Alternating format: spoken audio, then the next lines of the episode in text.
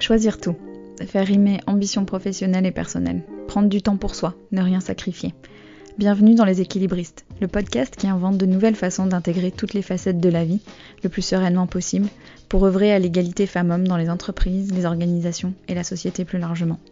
Pour traiter ces sujets millefeuilles, à la fois intimes, familiaux, sociaux, économiques, vous entendrez ici des conversations avec des mamans, des papas, des couples, des experts qui choisissent tout et nous livrent ce que ça signifie pour eux et comment ils avancent.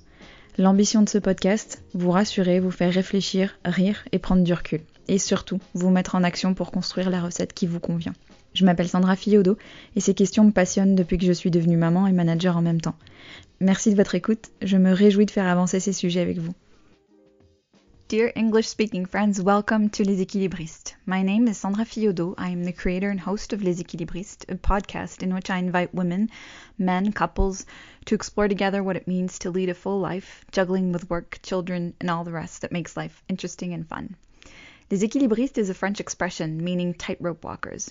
That's the way I called my podcast because I like the idea that despite the many balls we juggle with, we're always moving forward, and that's how we find a sense of balance. I'm on a mission to reconsider the way we think of work life balance, an expression I'm not a great fan of, and constantly looking for a more accurate way of phrasing a topic I've been passionate about ever since my son was born in 2014 and I took on an exciting and demanding job at the same time.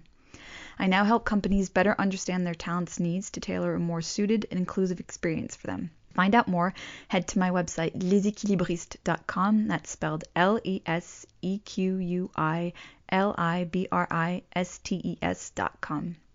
We're here to explore together, and I would love to hear from you. Feel free to email me with suggestions, comments, ideas at lesequilibristespodcast at gmail.com. So that's lesequilibristespodcast, L E S E Q U I L I B R I S T E S podcast all in one word, at gmail.com. You can also check out my Instagram and LinkedIn accounts and stay in touch there. Now let's talk about today's episode. I had the honor of chatting with Etienne Fang, who is the talented creator of the project Redefining Having It All. I stumbled upon Etienne's work on one of those days where one website leads you to the next, and serendipity was probably at play. Etienne's work is a journey across the world, meeting with women to redefine what the expression having it all means to them. She created a nonprofit organization that uses storytelling and stories about the diversity of women and women's ambitions to support female empowerment. I was immediately hooked by Etienne's curiosity, empathy, and how she'd taken on exploring topics which, which are at the core of what we dig into in Les Équilibristes. With Etienne, we talked about the need to tell the stories of real women, how career and life decisions are never final, but rather new doors opening into new, perhaps unexpected experiences, the universal themes that she saw through her work and research, such as the search for independence. We also talked about how we're always evolving and how 2020 and the COVID crisis is impacting the decisions women are making. Neither one of us really likes the expression work life balance, so we also thought about more interesting and nuanced ways to phrase the topic. I'm so honored she was my first non French speaking guest, and without further ado, I'll let you listen to our discussion. But first, an introduction in French for my faithful listeners. Bonjour mes chers équilibristes, ça fait tout drôle cette intro en anglais, hein mais quel plaisir de pouvoir vous offrir accès à cette discussion avec Étienne et son travail. Étienne Fang est une américaine vivant en Californie, et par un de ces heureux hasards de tours et détours sur internet, je suis tombée sur son travail et j'ai été complètement happée. Étienne mène depuis 5 ans un projet à la croisée des chemins entre photographie, storytelling et recherche sur les femmes à travers le monde et leur définition de l'expression having it all. C'est d'ailleurs le nom de son projet, Redefining Having It All. C'est une expression qui est un peu difficile à traduire en français, mais en gros, ça signifie choisir tout. Et ce qui est génial avec ce genre d'expression, comme avec cette fameuse expression équilibre vie pro vie perso, c'est qu'on peut la définir comme on veut. Si vous n'avez pas encore découvert son travail, je vous conseille d'aller le faire sur le site www.having h-a-v-i-n-g-du-6 it-it-du-6 all a 2 l.org. Avec Estienne, on a échangé sur plein de sujets qui sont au cœur de nos explorations d'équilibristes. La nécessité de raconter les vraies histoires des vraies femmes, le fait de ne pas considérer des décisions de carrière comme celle de l'interrompre momentanément comme définitive, mais plutôt comme une nouvelle porte qui ouvre sur des opportunités inattendues. Nous avons aussi parlé des thèmes universels qui sont apparus à travers tous les portraits qu'elle a réalisés, comme la recherche d'indépendance. On a aussi parlé de notre évolution constante et de comment l'année 2020 et la crise du Covid est en train d'impacter le choix que font les femmes. Et comme ni l'une ni l'autre nous n'aimons l'expression équilibre vie pro vie perso, on a tenté de lui trouver des substituts un peu plus nuancés et plus riches. Je vous souhaite une très bonne écoute. Hi, Etienne. Hello, how are you? Good. How are you? Good. I'm so excited to have you on the podcast. Thank you so much for for taking the time and for accepting my invitation. Thank um, you. So yeah, to to all our English speaking friends who are listening, so this is a podcast called Les Équilibristes. Um, which literally means tightrope walkers in French. And it's a podcast in which I interview women, men, couples on what it means to want it all and to and um and how it works for them. So it's precisely your your topic of interest, which is why I'm so excited to to come across your work. Um, and this is the first episode in English, so so thank you and welcome. Thank you. Um, and yeah, so I came across your work a few weeks ago, and I thought, oh my goodness, we have so much, um, yeah, topics of interest in common. So I, I we really need to speak. Um, and for French listeners, having it all does not translate very well. Um, we have an expression in French which is tout choisir, which means choosing it all. Um, but it's not really as used as the expression having it all in English. Um, so we'll be doing the interview in English. But let's start with your name, Etienne, because you have a very French name. Yes. and I love the story around it. Would you be willing to share? Yeah, absolutely. So, um, first of all, thank you so much for having me. This is really exciting to be able to speak to um, a completely different audience than the one I'm used to, um, particularly here in the US. I'm based in California, and um, I um, the story of my my name. I think I'll I'll start there. So I'm based. I moved from Taiwan when I was about five and a half years old, so going into kindergarten.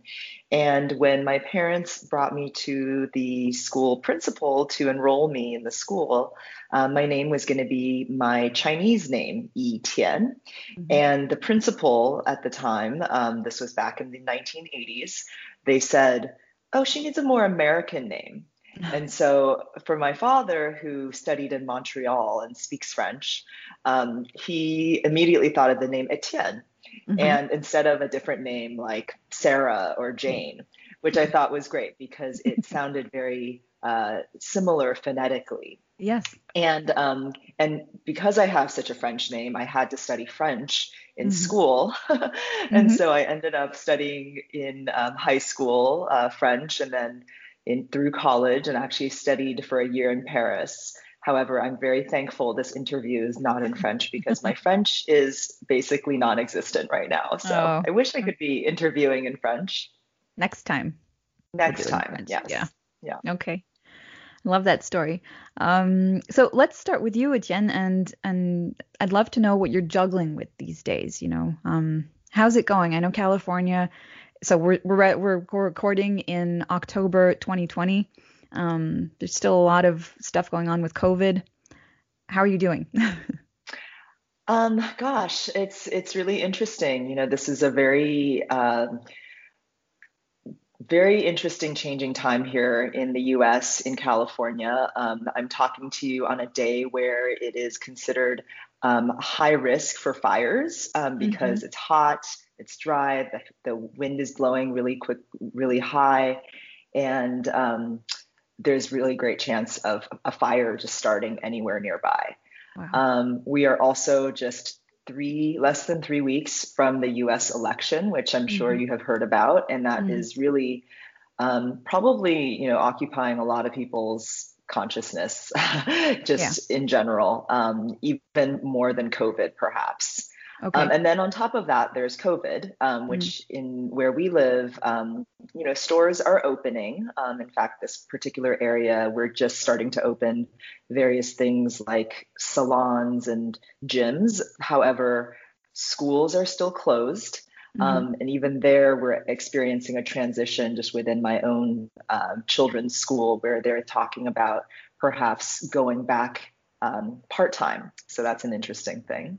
Okay. Um, and then, of course, there's just the racial unrest that's happening in the US, and it's making it's bringing to light a lot of different issues, um, a lot of things that have really kind of consumed, um, you know, conversations around the dinner family table, uh, the the, the family dinner table, as well as um, at work. So mm-hmm. I think it's just a very very interesting time. Um, so that's the context. Um, for me personally, I think um, you know I'm, I'm, juggling work and life as always. I feel very, very fortunate in that um, I just started a new job. I'm a principal researcher at Amazon, which is the e commerce uh, site that hopefully you're all familiar with. Mm-hmm. Uh, and uh, it's a really exciting time to, to join the company. I'm working on um, a topic that's really important to me, which is about uh, creating inclusive experiences for all genders, ethnicities, body types um, on the site. Mm-hmm. Um, and with this new job, um, my husband um, has actually decided to focus his time on the children because right now, as I mentioned, our school is still very part time and it really requires an adult yeah. to be more full time with the kids. Mm-hmm. And um, it's a really interesting uh, moment for our family because this is the first time my husband hasn't worked since I've known him. And um, he's decided to dedicate his time to the benefit of our family, really. And it's been incredible. Um, so, in terms of other things juggling uh, that I'm juggling right now, um, I think just distraction. I mean, I think yeah.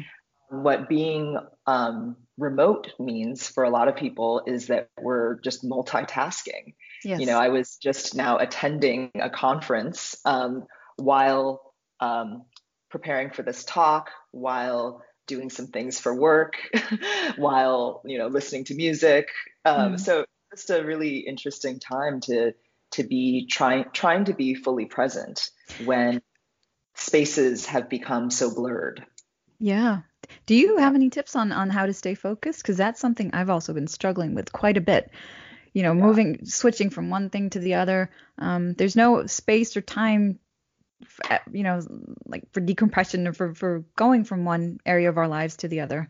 How do you yeah. do that? Um, well, again, I feel very lucky in that mm. um, before I started this new job, uh, my husband and I decided to rent an office space. Mm-hmm. Um, this was something that came at the recommendation of some of our, our uh, uh, some of our friends who are um, both professors and um, and writers. And through the initial few months of uh, the quarantine, they said having this office space has been the only thing that's kept their family sane. Yeah. Um, so just having a separation has been really um, essential for us. Um, our home is pretty small; it's not huge, um, but I think also there's just like a mental shift Mm. Um, I remember in the early days of COVID when I would, uh, you know, work directly in my bedroom every day. Yeah. You know, I would still try to create rituals, whether it was leaving the house in the morning just to come back in through the door yeah. to feel like the day has begun or mm. whatever. But I think creating some of these rituals of transition has been really important. Um, and, and yeah, yeah. Oh, and, and another thing I've I've started doing more in the recent few weeks is um, you know, we all have our schedules. I myself manage several calendars, including my children's calendars, my work calendar. Um, but I've started actually writing it in a journal. Mm-hmm. And um, this is a kind of a special journal, but it makes you really think about what your um, focus and intention is for the day. Mm-hmm. And um, what I try to do, and this is something I learned through a, a manager, a former manager of mine, is just pick one thing that you are trying to accomplish today. Mm-hmm. Um, and so sometimes that, for me, it's this one thing at work and also one thing at home with my family. And so I really try to keep that um, present throughout the day mm. as I'm feeling distracted. Yeah, yeah, that's really good advice. And you're in really good company in your office space. Is that Amelia yeah. Earhart behind you? yes, this is Amelia Earhart, um, you know, first female pilot and um, to traverse the Atlantic. Mm-hmm. And this is actually a um, an original Apple Think Different poster from the early 80s. So, wow. yeah, this is near and dear to my heart.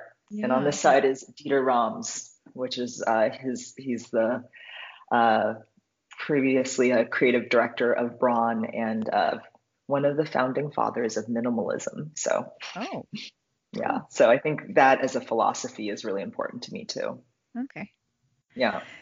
So one of the things we're really going to talk about today is your project, Having It All, mm-hmm. which is how I discovered um, you and your work. Um, so can you tell us a little bit a little bit more about what Having It All is, what the project is, and, and how it began? Sure, sure. So, um, read, and I call it now redefining having it all. Okay. So, redefining having it all is really an exploration around what women's ambition means globally. Mm-hmm. Um, and it's since become, I've turned it into a nonprofit organization that uses storytelling and uh, stories about the beautiful diversity of women and women's ambitions around the world to mm-hmm. support female empowerment. Um, and where this began was uh, really around nine years ago now. Um, the book Lean In, um, written by Sheryl Sandberg, the COO of Facebook, came out. Mm-hmm. And it was a really exciting moment because um, it was sort of one of the first uh, big uh, volumes created, uh, written about this topic of, mm-hmm. for my generation. Um, however, I read it at a time when I was, I just had my second child. I was staying at home for maternity leave, um, preparing to go back to work. And during this time, um, and I'll, I can talk more about this later. Um, there I was going through a lot of thoughts. You know, what does it mean to be a working woman? What does it mean to have a family?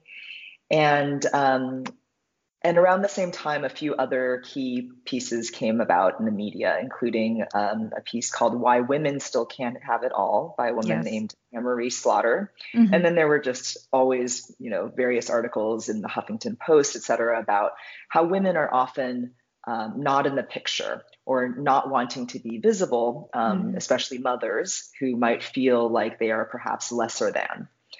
And so, as a as a career researcher, um, I decided that really the the stories of real women need to be told. Um, yes, I love the perspective from Sheryl Sandberg. I love the perspective from Anne Marie Slaughter, but in a way, they're so um, at the very very top yeah. that it was tough for me, you know, a mom at home with a baby and a toddler, uh, deciding whether or not to go back to work in a few months. Um, I couldn't relate to that. Mm. So I really wanted to hear the perspectives of real of real women. Mm. And uh, so then what I decided to do is uh, interview 40 women in my own life and I did that, and it took a, it took a little while, but once I put my mind to it, um, I uh, uh, partnered with a photographer. I um, writ, wrote and also um, interviewed via phone and and Skype, etc. Um, many of my friends.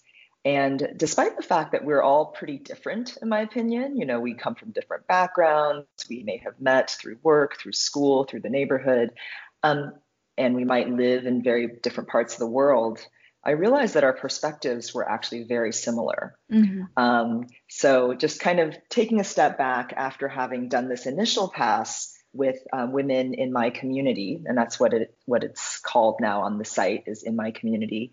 Um, I realized again we are very similar, mm. and um, I let that sit for a little while and um, had been uh, trying to figure out new ways to make this more of a global and more of a diverse perspective.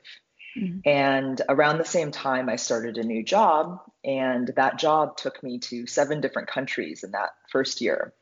And I thought to myself, I studied photography. Um, I'm a professional researcher. I know how to interview people.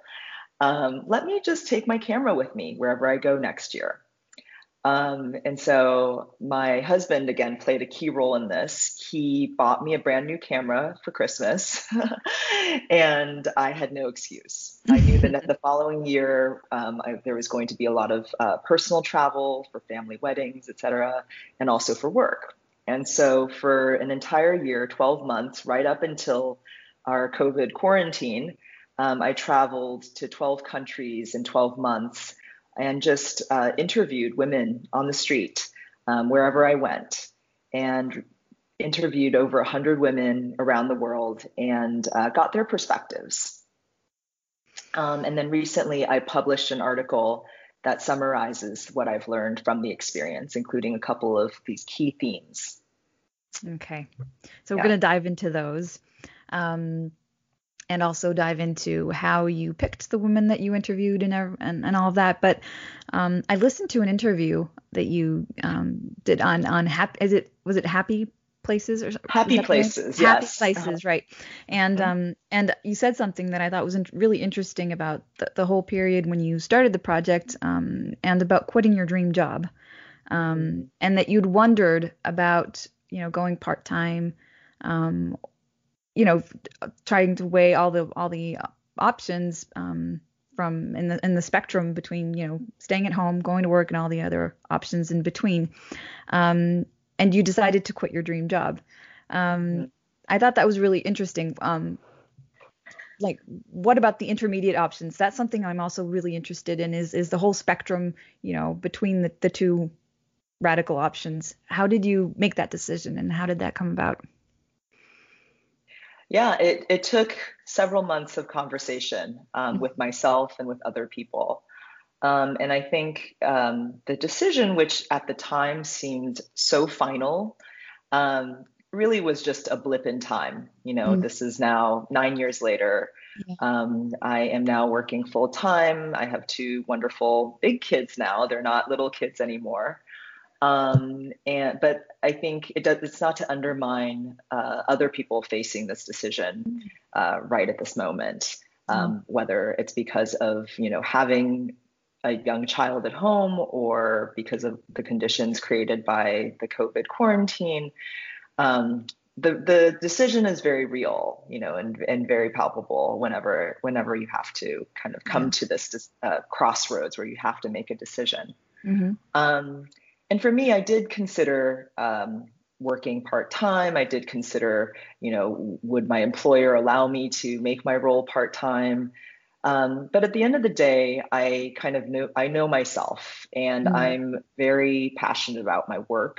Mm-hmm. Um, I'm very passionate about my family, and um, for me, I knew that I had to be sort of all in, mm-hmm. and I didn't want to do uh, kind of struggle with having half and half, so to speak. Mm. And that's where I made the decision to not go back to my dream job. Um, and I realized that a lot of women don't have that option. Mm. And so I feel very, very fortunate in even being able to do that. Um, but for me, I think in you know in retrospect, and again, this was a while ago now. Um, I didn't know what the future would hold, right?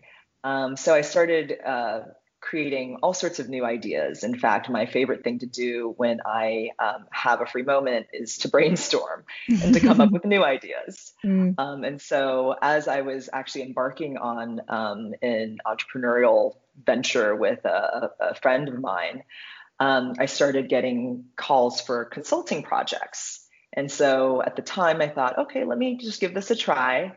Um, and pretty soon, I had a you know full time consulting projects, consulting work, and that kind of flowed very nicely into my you know first full time job after having mm. my my second child. Mm. So I think what's um, important for for people to keep in mind is just that you know that, that I don't think that it's um, fair to feel like you know every decision is final right um, and that by closing a door you're saying no to an entire universe in fact, as we've heard, you know, when you close a door, other doors open. Mm. Um, and for me, what that opened was the opportunity to spend time with my children, um, to be able to pursue other ideas and, and, passions of mine, and then also experience what it's like to be a consultant. Mm-hmm. Um, I, I had done it, you know, for consulting companies before, but never out on my own. Mm. Um, so that was a, a, great experience, and I really value that experience that I have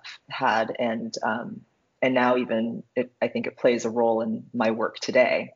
Yeah, and and I I love that you're sharing this because I think we often have this idea that yeah that that or this feeling when we're making those decisions that yes everything is final and there is this idea that you know if you interrupt your career it's really hard to go back and no one will hire you and there's this bias and um I love to hear that, and, and I totally agree with you. I mean, there there is no there is no closed door. It's about opening other doors and exploring other opportunities. But um, So thank you for sharing that.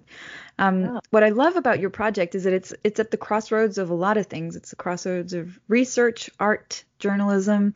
Um, can you tell us uh, more about how the project really came to take on this form? How how did you think of it this way? Yeah, so I, I do have a background in fine arts. I would say that I started started my career really thinking about how I would bring creativity to the masses. Um, and I had never imagined myself as a professional photographer mm-hmm. um, because at the time when I was leaving college, I thought, I want to do something that really changes the world.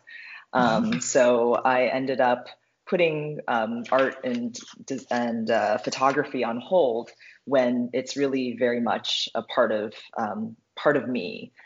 And um, so the way the project came to be again was just sort of you know by nature of you know i wanted to do something i was trying to figure out how i realized that i had the capabilities to do it and why not so mm-hmm. it was a mm-hmm. bit of an experiment um, and it's an ongoing evolution really for me it's a process of discovery a pr- process of kind of a my creative outlet if you will yeah um, i have had uh, roles as a teacher um, as a designer as a design strategist and now as a researcher mm-hmm. Um, so i feel like i've followed this sort of through line in my life of just really wanting to to understand and having this curiosity mm-hmm. for people mm-hmm. Um, so I love. I lived in New York for for over a decade, and um, there I discovered a lot of great artists and designers, and it was just sort of part of part of my my day to day.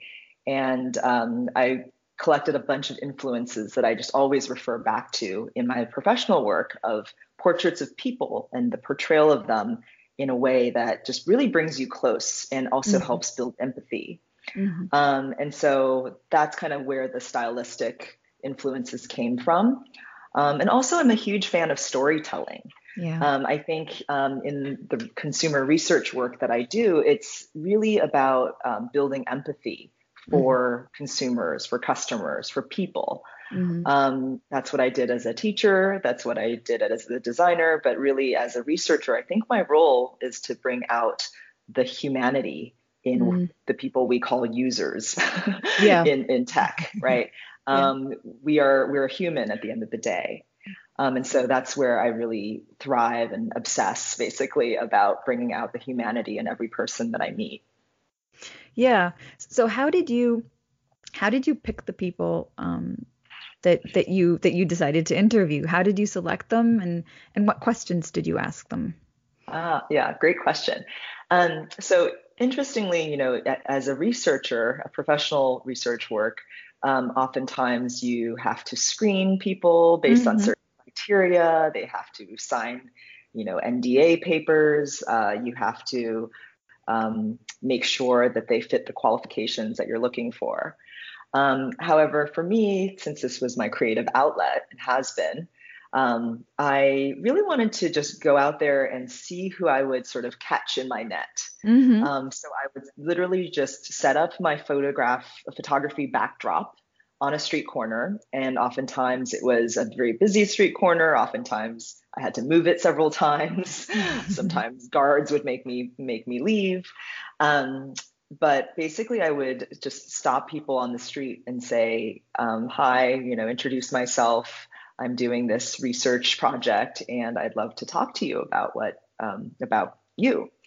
Um, and I would ask them a little bit about themselves, having them tell me about who they are. Um, I would ask them their age most times, but mm-hmm. uh, I don't publish that because I think that that creates limitations in, mm-hmm. in the mm-hmm. audience's mind. Um, I talk to them about you know what they do day to day, what they're doing today, um, oftentimes what they find um, where they derive their energy from, mm-hmm. like what, what makes them um, excited and happy. And then I sort of narrow in on what does having it all mean to you. Mm-hmm. And it's interesting because, as you said, even in French, it doesn't really translate. Mm-hmm. And so, having done this research in, you know, in India, in Burma, in um, in um, England, etc., you have to really adapt to the culture and the mm-hmm. language of the culture. And so in certain places, I've literally had a, a translator with me. Um, and, you know, we've used terms such as what does having your best life, your perfect mm. life, um, and what makes you happy um, at a very basic level. So um, that's kind of how I've done my interviews and had my, um, you know, the conversations and, and take pictures. That's really interesting. And I was wondering, did you ever consider including men on the question, uh, having it all? Yeah, it, yeah, it's really interesting because I have, I mm-hmm. have. Um, what's so interesting there is that I feel like now, so around the same time that Lean In came out, mm-hmm. um, there were a number of cover stories on on magazines and, and publications that talked about why men can't have it all either now. Yeah. Um, and I think that's a really interesting uh, that's a really interesting topic and definitely something I would love to pursue in the future. Mm. Um, I think for me, my my focus is still on on women and, and girls at this mm-hmm. point, um, just because I feel like that story is still quite skewed. Yeah. Um, meaning, I think it is not fully realized in our culture. I'm mm-hmm. speaking mm-hmm. for American culture. Um, and perhaps globally. Like, I don't think we necessarily understand it from a more diverse point of view.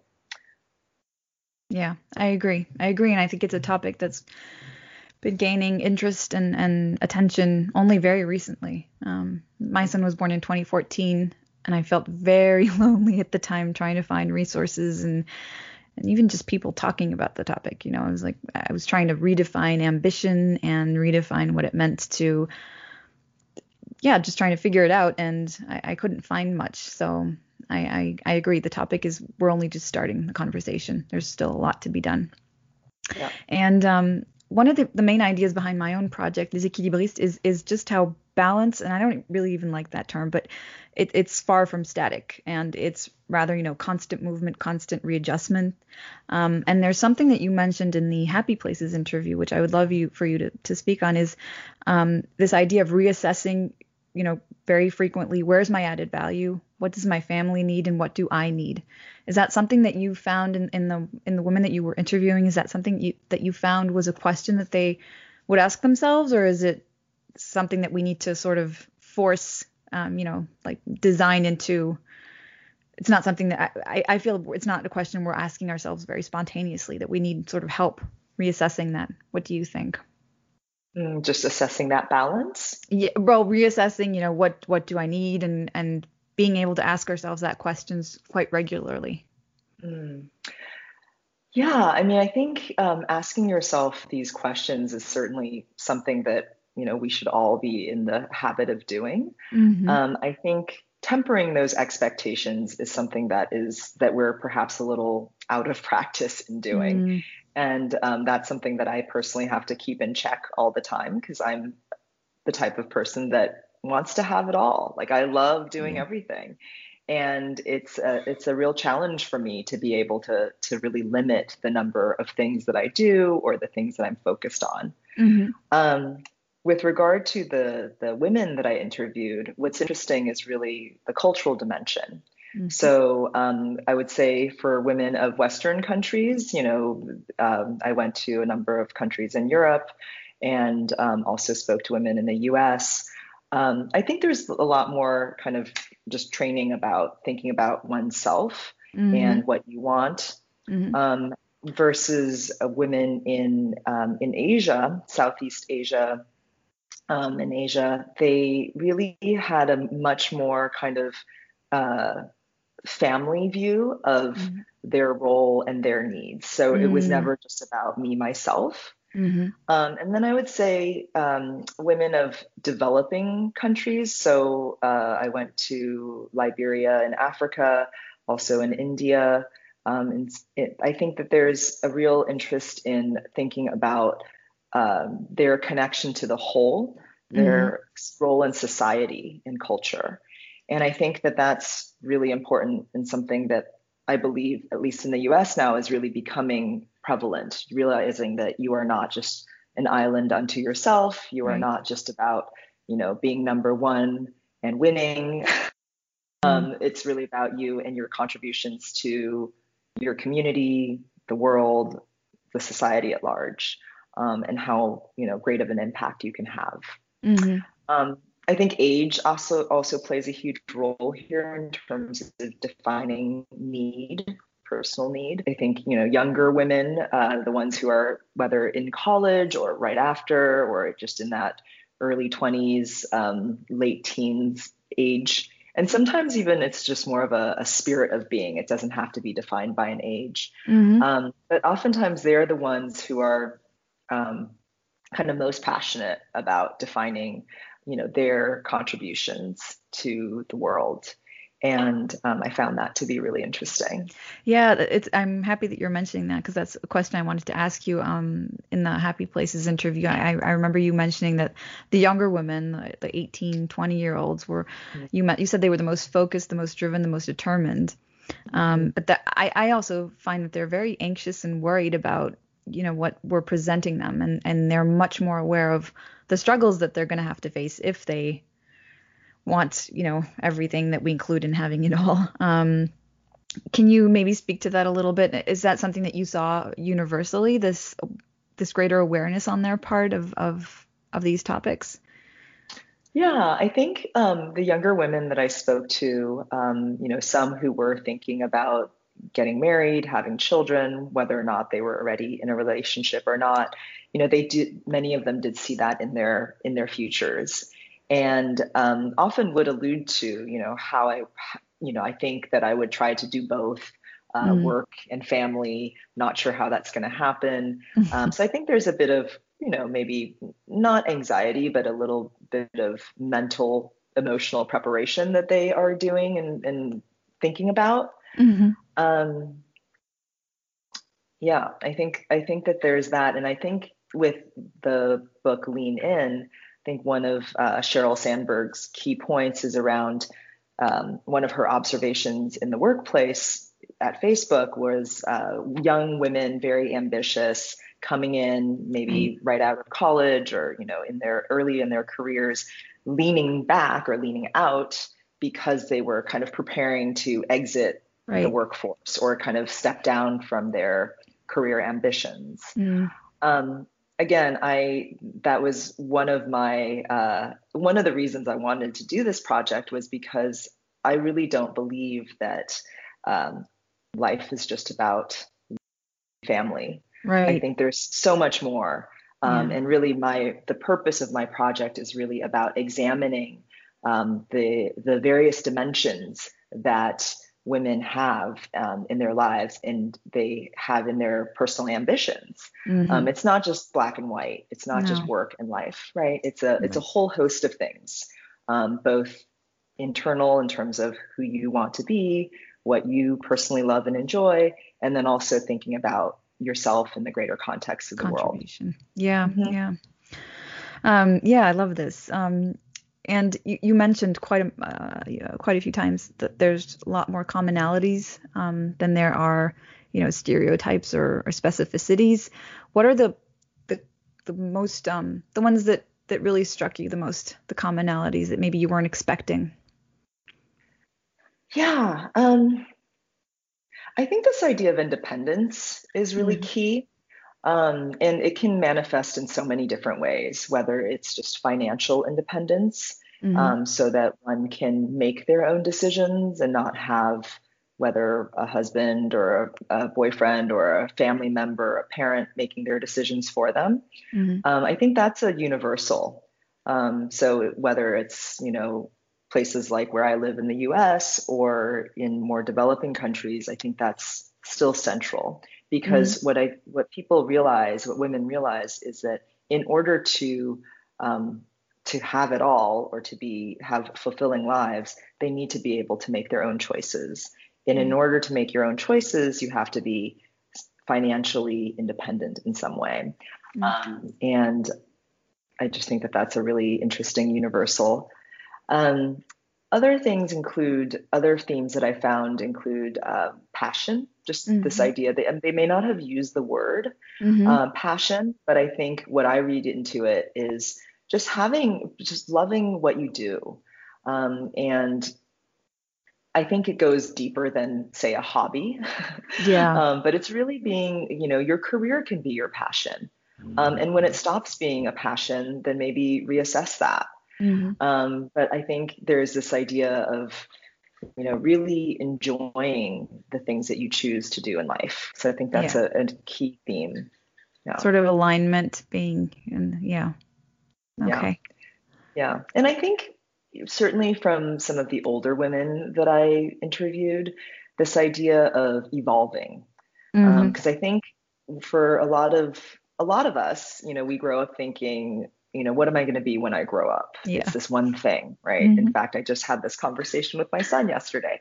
Um, we realize in retrospect, you know, for those of us who've been around for a little while, it's not just one thing and no. that you can evolve and change and that's fun and that's wonderful and that's yeah. beautiful and it doesn't mean that changing always has to be forward it can be circuitous it can be changing it can just be different yeah. Um, but it doesn't have to mean backsliding or regressing either which i think a lot of women might feel is that if they choose to lean out, they mm-hmm. might slip into you know this downward spiral of you know who knows what. Um, but I think that we need to realize that there is an arc in life, right? Yeah. Um, in everyone's lives. Yes, yes. I was having that conversation the other day with a with a friend. You know, realizing our our kids are young. My friends and I and my kids are young, and and I was like, well, you know what? Um, there will be plenty of time for lots of business trips and traveling the world and everything. Right now, I want to be home. I want to be with them. Um, and I'll be more than happy to jump on plays all the time when COVID is gone and um, and you know later on. Um, and she was like, "But are you okay with that?" And I was like, "Yeah, I am okay with that because there's there's periods in life and and it's fine. And yeah, we're work in progress. We're always you know moving adjusting and um and and what I, I really like what you mentioned about you know leaning out or leaning sideways or leaning whatever um the Women in the Workplace study just came out. Yeah. Um, so that's a study that comes out every year um, with Lean In and McKinsey. Um, and so the study is, is really only held in the in the U.S., um, but I'm pretty sure there'd be similar findings elsewhere, um, such as in France or Italy. But so I think the the, the main statistic that that we can um, that that's that we hear about is the one in four women thinking of, you know, stepping out of their careers or stepping down. Um, what do you think of that statistic? Is that um, what should we like? What's the interpretation? What what? How should we feel about that? Um, well, I think it's just really interesting to to see how um, you know roles at home and outside of the workplace are shaking out um, yeah. during this global pandemic. Um, I think certainly there's the realities of women often being the primary caretakers for their own families, for their own children, and even for the elderly um, in their lives. And that's a reality. You know, I think we are often the ones who are, you know, the, the primary caretakers. Yeah. Um, I'll say in my own personal experience, I have the exact opposite mm-hmm. situation in that my my husband has become the primary caretaker, and frankly, I think he's a much better better fit for the role than I am in many ways. He's much better much better cook, much more patient with the children than I am. Um, but in terms of this statistic that is really alarming and is very, very uh, disconcerting, mm. um, is the fact that you know women have, you know, in the in the report which I have right here, yeah. um, it's it's a wonderful report for those who haven't seen it. Check it out. Um, women in the workplace.org, I believe. I think so. Yeah. Um, yeah, and uh, it's interesting because it talks about um, this sort of, um, I think they call it a, a rung. Mm. You know, there's sort of women progress to a point, and then there's a rung that they cannot pass. Yeah. Um, so I think that means, you know, upper level management, executive, what have you. Um, I think that this one in four women in the workplace stepping down or taking time off from work is challenging in that it really takes women it's women are disproportionately challenged with getting to that next level um, mm-hmm. and particularly higher levels And so I think what that means is that women in general are going to be set back um, as a as a population when it comes to leadership roles. Mm-hmm. Um, I think again, this this particular study was about women in the workplace, right? So mm. that is the perspective that that um, we're measuring against here. That's the that's the metric is around women and, and career progression. Um, but I, I, do think I would be interested in learning, you know, how these women feel about it. Yeah. Um, maybe it's it's great sadness, maybe it's um, anger, maybe it's resent resentment, um, or maybe they're um, happy about it. I don't know. Um, and that's the piece that I think is really an interesting one and mm. one that I'm personally very passionate about understanding and, and again dimensionalizing. Yeah. Um, I think the realities um, from this this research um, report are really important in that it highlights now um, that with that Black women are facing even greater challenges. Right. Um, so not just in the workplace, but with uh, in terms of career progression, which has always been a challenge, um, but also just in feeling comfortable and safe at work.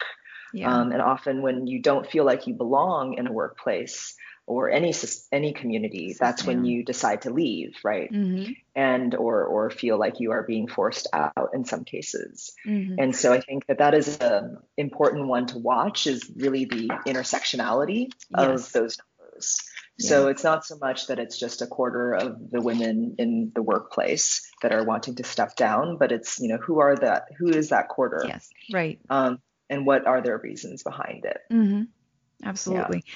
And and are you seeing are you seeing similar things? I know you've been having um, um, more. Um, I know the project is still running, and that you've been having photo shoots and, and interviews. Are you seeing? I mean, there, are you seeing an impact on the past few months on what women are saying to you? Has that changed what the way their approach? Yeah, I, I you know, it's a great point. I'm actually about to um, really launch the study with a greater group of women. So right now, um, I say that I'm um, I've done a ton of research during the quarantine period, mm-hmm. um, but I am about to launch into that pretty soon. So um, I'll have better findings for you in a few Great. months, hopefully. Yeah. Okay, we'll have another episode then. yeah, we can out. follow up. Absolutely. Yeah, we'll do that. I think this is just such a uh, a pregnant moment right now in our in our society, um, particularly in the U.S. Given the election, there's a lot of unknowns and a lot mm. of uncertainty, and you know people um, are experiencing that in so many different ways. There's a lot of emotions um, happening right now. Yeah, I bet. Yeah. Mm-hmm. I bet. I was wondering if these all these conversations you've been having um, for what how many years has the project been going on now? It's been about um, almost five years now. Five years, yeah. How yeah. have these um, conversations impacted your own choices and your, you know, made you grow or made you change? What's mm. the impact been? Yeah, great, great question. Um, you know, it's interesting because as a researcher, I try to maintain a neutral point of view on mm-hmm. things um, in in my work, I should say. Mm. Um, I'm I'm kind of here to be an objective listener and analyst on what I'm learning and hearing, and to be able to recommend to you know our teams, our companies, etc. But I think um, what I'm learning um, on a personal level from redefining having it all is just that there's not one way to be, mm. Um, and that I um, have seen that first also I feel my fortunate in that I haven't had a I haven't had a family that has told me that there's one way to be, nor a society that has mm. determined the, the one way I should be. Um, that I have a ton of choice and yeah. that it's really about how I exercise that choice and yeah. how important that is. Um, not only to myself, of course, but to the people around me, um, generations to come, uh, my own boys, you know, so yeah. not just women, but, but, men and, and boys who are growing up to become future men. Mm-hmm. Um, and so I think um, this having it all question, while, you know, I've been asking women independently, you realize that we're also interconnected. It's really about what you say, like the, the balance. Yeah. Um, and I think what's important here is we often work life balance. Mm. And um, actually, just just this week, I heard um, in a company meeting our uh, head of our group, who's a woman who actually just came back from her maternity leave, she called it work life harmony. And I think that that's such an important one to have because just as, you know, it's not about work and life or no. work and family, as black and white, it's also not about um, balance, which I think I think balance can be interpreted in so many ways. Yes, certainly uh, with a tightrope walker, you know, you're either um, but harmony is just a much more um, kind of gives you a, a, much greater opportunity for understanding yeah. that it's not just one way or the other, that there's no. many ways to be. There's many yeah. ways to be. I love that expression. It's beautiful. I I, I like to talk about work life integration, but harmony is even better. Mm-hmm. I think I'll borrow yeah. that. yeah. Absolutely. Yeah. yeah. Um, and what I really liked about your interview in Happy Places, and I think it's sort of what the overall message of your work is, is you know, you said I don't believe that we need to make everything about advice giving. Mm. I I too am very tired of advice giving, um, especially in on this topic. Um, but you do get inspired from the way other people are living. You know, it's not advice, yeah. it's inspiration, which I yeah. think is so much more liberating and and fun. yeah, yeah. I'm I'm really tired of advice. I mean, I do seek advice at times for sure, but I I'm not into, you know, unprompted advice from random people. Right. Um, um, for me, it's a little bit about serendipity. It's a little bit about being at the right place at the right time with the right person. Um, it's about calculated chance happenings. I think there's so much more um, magic that happens in that way than getting advice. yeah, yeah, absolutely, absolutely. Yeah. Can you tell us about, um, you know, what's up for what's coming up for having for the for the redefining having it all project? So you oh. mentioned research. Um, yeah. I know you're doing photo shoots for the Biden Harris campaign. Um, uh, yeah, yeah, what can you share?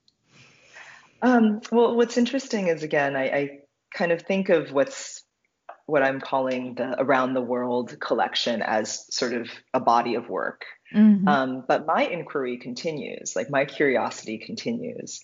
And um, during this time, and I think many of us maybe have felt this way, we've been just sort of sitting at home, feeling a little bit restricted. Yeah. Um, I've been trying to figure out how I can use my powers for good. Mm-hmm. um, and so I'm continuing to work with a couple of um, nonprofit organizations that support women in education, women's empowerment, um, in doing interviews of them, in telling their stories, um, and also hosting a series of pop-up um, photo sessions, portrait sessions, in which women can come and have their photo taken and um, be interviewed and be part of the Having It All, Redefining Having It All project um, in support of um, the women's agenda for the Biden Harris campaign, mm-hmm. which is a really wonderfully laid out plan. So I highly encourage people to read that on the site. Okay. Um, yes, and um, and then I'm also doing another study in partnership with um, DScout, which is a research platform that mm-hmm. is very much about understanding people in real life mm-hmm. um, di- through digital ethnographies, mm-hmm. in um, doing a study about what having it all means right now to women. Yeah. And then following that up in a few months, given the rapid changes that are happening in the US. Yeah. Cool. And so that's so US based for now. Yeah, US based okay. for now. Hope okay. to take it global at some point. Yeah. That would be wonderful. That yeah. would be great. Yeah. Okay. Yeah. Wonderful. Um, Etienne, my final question in Les Équilibristes is usually asking my guests what they're proud of. Hmm. Oh boy. what am I proud of? Yeah. I guess, you know, what I'm proud of, and I, I feel like you know, I'm channeling my dad and my mom when when I say this is um, how I've stayed true to who I am mm-hmm. throughout my life, um, how I've stayed authentic um, in terms of my personality, but my interests um, and my passions. And uh, I think key to key to my passion is just this passion for learning and curiosity. Mm-hmm. Um, and you know that's part of my my chosen career, but also uh, I think something that I continue to have outside of work, um, mm-hmm. outside my career, is just this sort of passion and pursuit for learning, and also for sharing. Yeah, um, I really like. yeah. Well, thank you so much for sharing with us yeah. and for the work you do. Um, where can people find your work? Can you just give us your websites and yeah, maybe Instagram? Yeah. Yes. So it's um, havingitall.org. So having dash it dash all.org. Mm-hmm. And then on Instagram, it's having it all with mm-hmm. periods in between. Okay. Perfect. Yes. Okay. That's where to find me. Yeah. Well, thank you so much for taking the time and, and for your yeah. generosity in the project and, and sharing today. And we'll definitely stay in touch and, and hear about what you're doing right now. I can't wait to, to find out more. Thank you so much. Thank you so much, Jen. Thank you. Yeah, thank you. Bye. Bye. Thank you so much for listening to our conversation. You can find Etienne and her work at www.having-it-all.org and on Instagram. If you liked what you heard and you want more episodes in English, which I want to, let me know. You can support the podcast by leaving a comment and rating on Apple Podcasts.